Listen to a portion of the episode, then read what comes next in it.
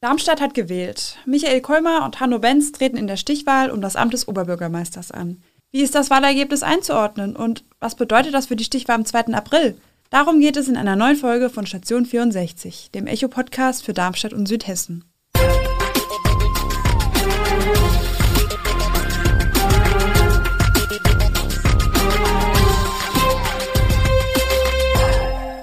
Aus der Echo-Redaktion. Ich bin Julia Küchert und ich spreche heute mit meinem Volo-Kollegen Erik Maurer über die Oberbürgermeisterwahl in Darmstadt. Hi Erik, willkommen im Team von Station 64. Heute ist ja deine Podcast-Premiere. Ja, hallo Julia und Gude auch von meiner Seite an alle, die gerade eingeschaltet haben. Ich freue mich jetzt auch endlich mal dabei zu sein. Bislang durfte ich nur zuhören und ich muss sagen, es ist echt eine spannende Perspektive hier hinter den Mikrofonen. Und das erste Thema führt gleich tief in die Kommunalpolitik Darmstadts, denn es wurde gewählt. Ja, am Sonntag, dem 19. März, war sozusagen die erste Runde der Oberbürgermeisterwahl. Zehn Kandidaten wurden zur Wahl zugelassen, das waren so viele wie noch nie. Der Kandidat der Wählergemeinschaft Darmstadt, Michael Ziemek, trat noch vor dem Wahlsonntag von seiner Kandidatur zurück, stand aber natürlich schon auf dem Wahlzettel. Und die Briefwahl lief auch schon. Erik, sag mal, wie hast du denn den Wahlsonntag erlebt?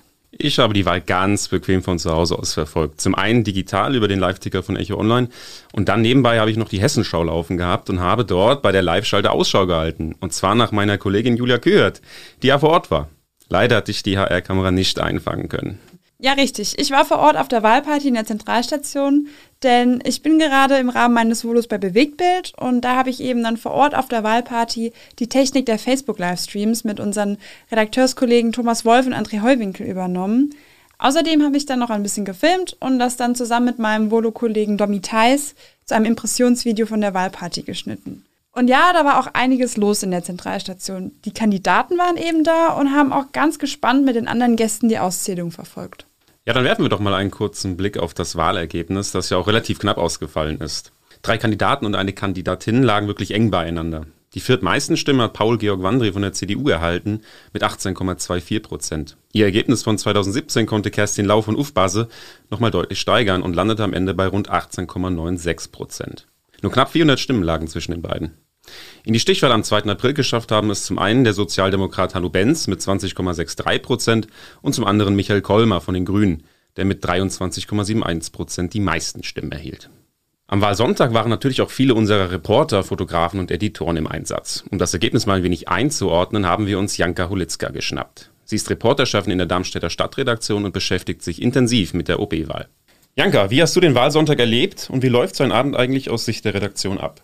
Der Wahlabend gehört für uns, glaube ich, ich glaube, da spreche ich für alle Kollegen zu den spannendsten Abenden, die man überhaupt so erleben kann. Wir haben Oberbürgermeisterwahl alle sechs Jahre. Wir arbeiten sehr lange drauf hin und sind natürlich auch dann sehr gespannt, wie es ausgeht.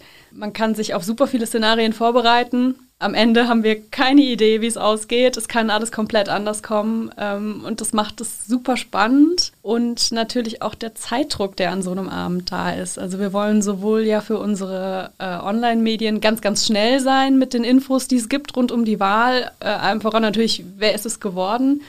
Aber wir arbeiten auch gegen den Andruck an. Die Wahlergebnisse waren diesmal da so richtig dann um kurz vor acht. Äh, und die erste Seite drucken wir um 22.05 Uhr. Also das heißt, wir haben nur ein ganz, ganz kurzes Fenster, in dem wir dann arbeiten können. Und da hat man schon Adrenalin an so einem Abend. Ähm, das ist super spannend und immer wieder super schön zu erleben, dass es dann doch am Ende auch klappt und dass man am Ende ein Ergebnis hat, mit dem wir, glaube ich, äh, in, in dem Fall alle ganz zufrieden waren. Äh, ansonsten läuft der Wahlabend so ab, dass wir uns irgendwann alle auf den Weg in die Zentralstation gemacht haben. Äh, wir sind mit mehreren Reportern im Einsatz an so einem Abend. Wir sind mit mehreren Fotografen im Einsatz an so einem Abend. Wir hatten auch unser Bewegtbildteam dabei, ähm, dass wir alle Kanäle bespielen können, dass wir möglichst tolle Bilder haben, möglichst viele Stimmen äh, hören können. In der Zentralstation war das super schön dieses Mal, weil es eine zentrale Veranstaltung gab, äh, wieder auch das hatten wir ja nach Corona eine Weile nicht, dass wir einfach vor Ort sein konnten und dieses besondere Gefühl und diese besondere Spannung eben auch miterleben konnten. Und als wir dann dort ankamen und erstmal auch nach oben gegangen sind, wo so eine Art Pressetribüne eingerichtet ist, hat man auch schon gemerkt, das wird, das wird ein besonderer Abend. Äh, es war ein riesiges Interesse von Seiten der Medien auf dieser Wahl. Die Pressetribüne war ziemlich schnell, ziemlich voll. Es waren ganz, ganz viele Kollegen von, von Hörfunk, von Fernsehen, von anderen Zeitungen äh, auch da die sich da oben mit uns äh, getummelt haben, das beobachten wollten, was an dem Abend so passiert. Nun zum Wahlausgang. War dieser Wahlausgang, diese zwei Stichwahlkandidaten ähm, zu erwarten? Und wer sind denn die Gewinner und Verlierer der Wahl? Es war, glaube ich, insofern zu erwarten, als dass die Grünen hier ja traditionell, kann man schon fast sagen, also zumindest seit sehr, sehr vielen Jahren sehr, sehr stark sind. Sie haben die letzte Zeit den äh, Bürgermeister gestellt. Sie sind die stärkste äh, Fraktion im Parlament und zwar auch mit Abstand. Also Darmstadt ist grün.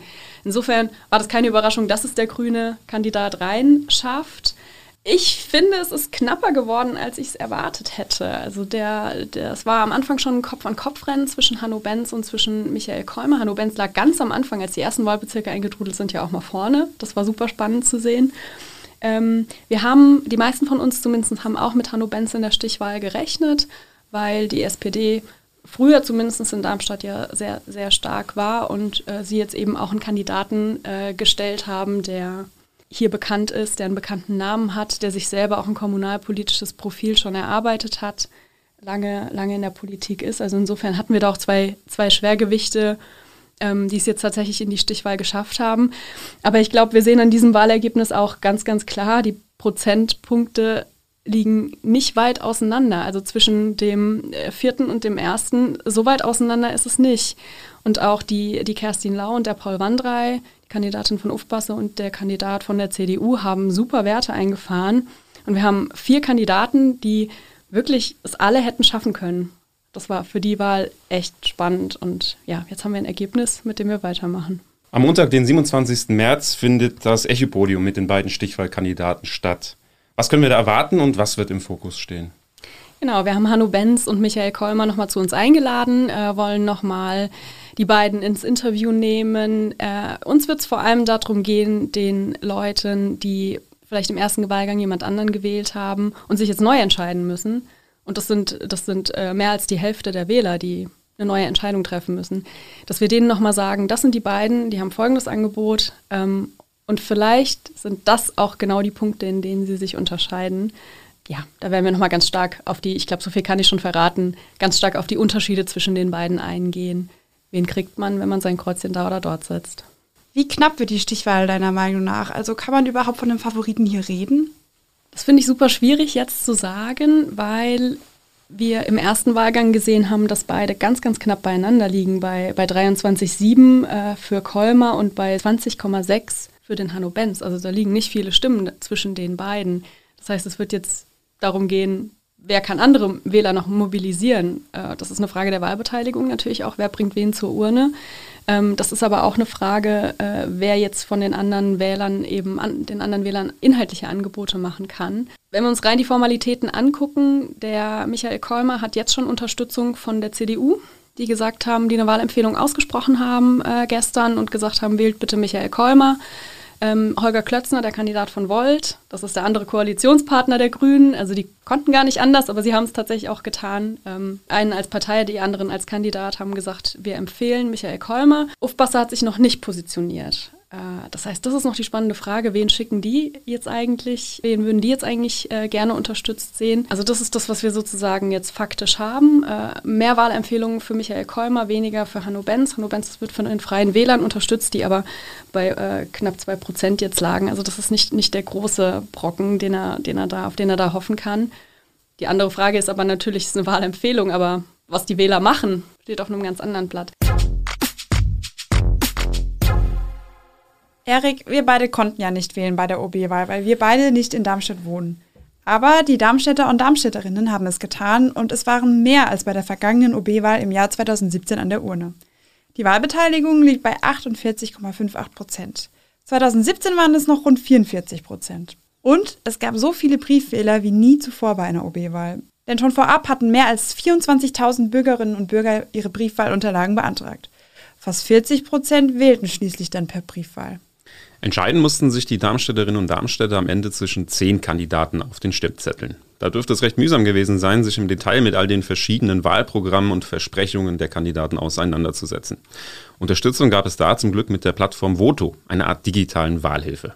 Und an dieser Wahlhilfe war der TU-Professor Christian Stecker beteiligt.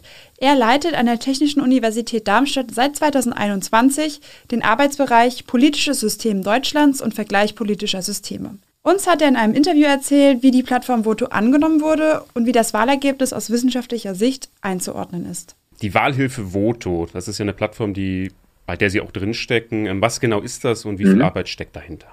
Naja, letztlich Voto kann man am besten von der bekanntesten Wahlhilfe, dem Wahlomat, erklären. Also wir hatten uns gedacht, es ist schade, dass es eigentlich Wahlhilfen nur bei Landes- und Bundestagswahlen gab und haben deswegen gesagt, gerade so bei Kommunalwahlen, auch bei Oberbürgermeisterwahlen müssen wir den Bürgerinnen und Bürgern auch einfach verdauliche Informationen anbieten, dass man vielleicht auch die Wahlbeteiligung einfach ein bisschen aufbessert. Die ist ja besonders bei Kommunalwahlen und bei OB-Wahlen geringer als jetzt bei Landes- und Bundestagswahlen.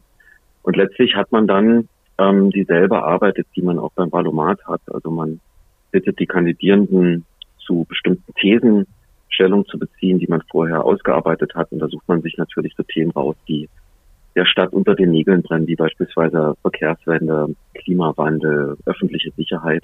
Und die Kandidierenden beantworten dann diese Thesen mit so einer einfachen Skala, so stark zustimmen bis stark ablehnen oder neutral beantworten.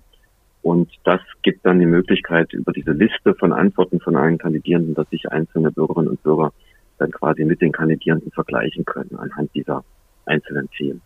Wie wurde denn die Plattform in Darmstadt angenommen? Haben Sie da Zahlen?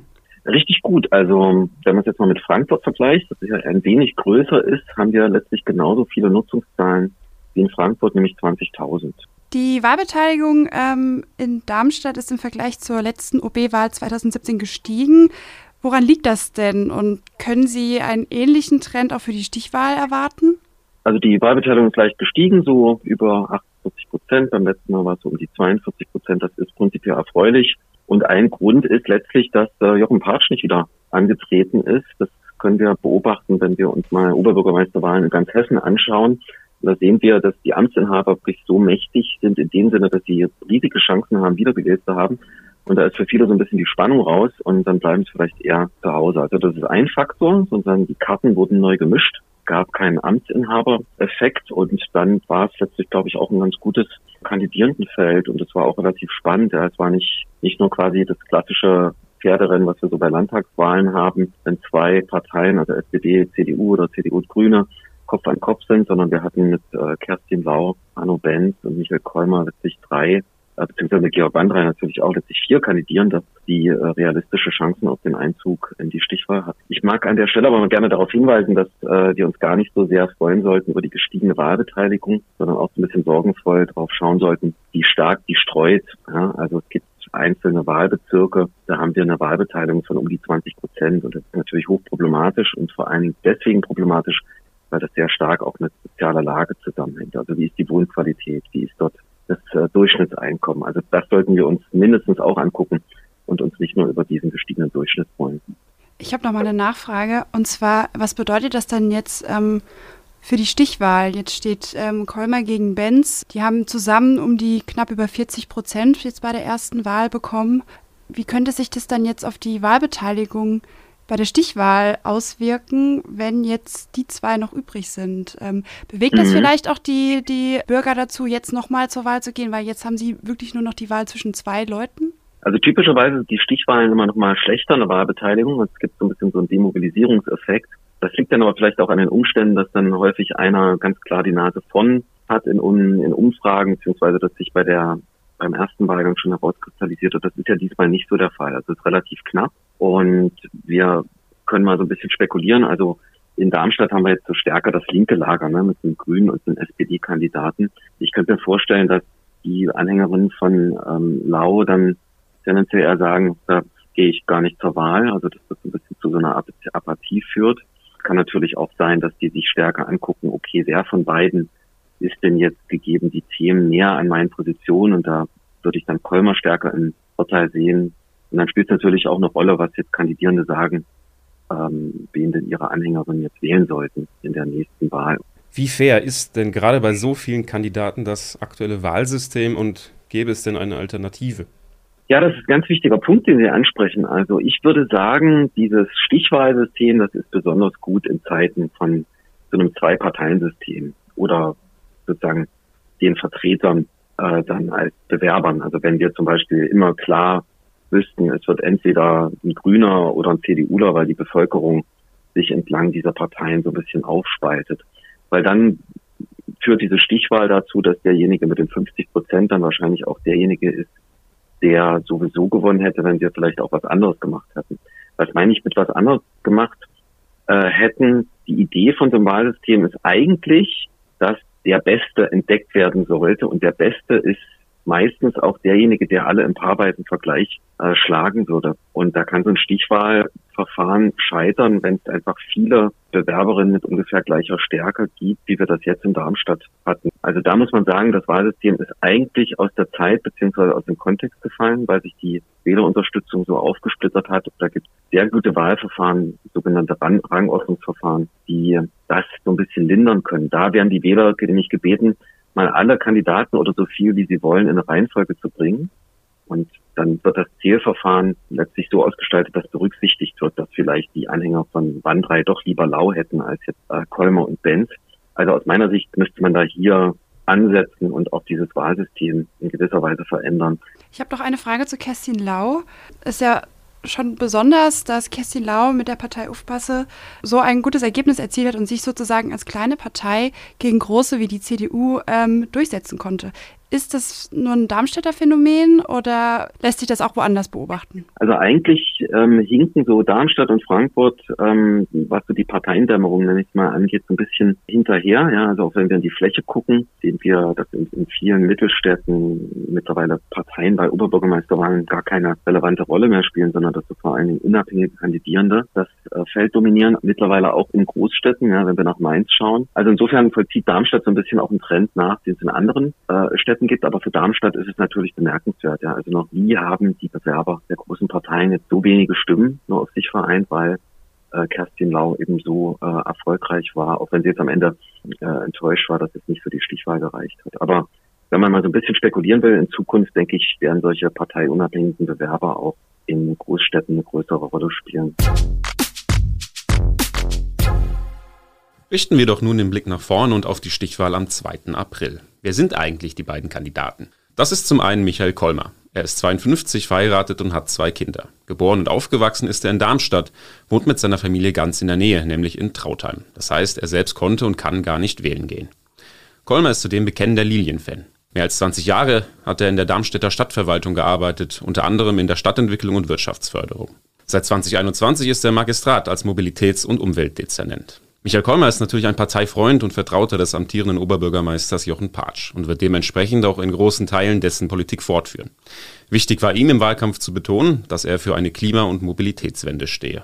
Der zweite Kandidat ist Hanno Benz von der SPD. Er ist Jahrgang 1972 und in Aheiligen aufgewachsen. Er kommt aus einem sozialdemokratischen Elternhaus. Sein Vater, Peter Benz, war der erste direkt gewählte Oberbürgermeister der Stadt. Er arbeitet aktuell als Public Affairs Manager bei der Mainova in Frankfurt. Hanno Benz hat zwei erwachsene Kinder und durch seine Lebensgefährtin eine Bonustochter. In seiner Freizeit läuft er Marathon. Benz stellt soziale Themen in den Mittelpunkt seines Wahlkampfs, etwa die Abmilderung der Energiekrise für davon besonders betroffene Bürger und Vereine sowie die Stärkung der Stadtteile. Er steht, so sagt er, für einen Wechsel in der Darmstädter Politik. Beim Echo-Podium am Montag, den 27. März um 19 Uhr, sollen die Unterschiede der beiden Stichwahlkandidaten noch einmal deutlich werden. Der Talk wird live auf unseren Nachrichtenportalen sowie auf Facebook, Twitter und YouTube gestreamt. Alles zur Oberbürgermeisterwahl lest ihr natürlich auch auf echo-online.de. Wir haben euch außerdem ein paar Artikel in den Shownotes verlinkt.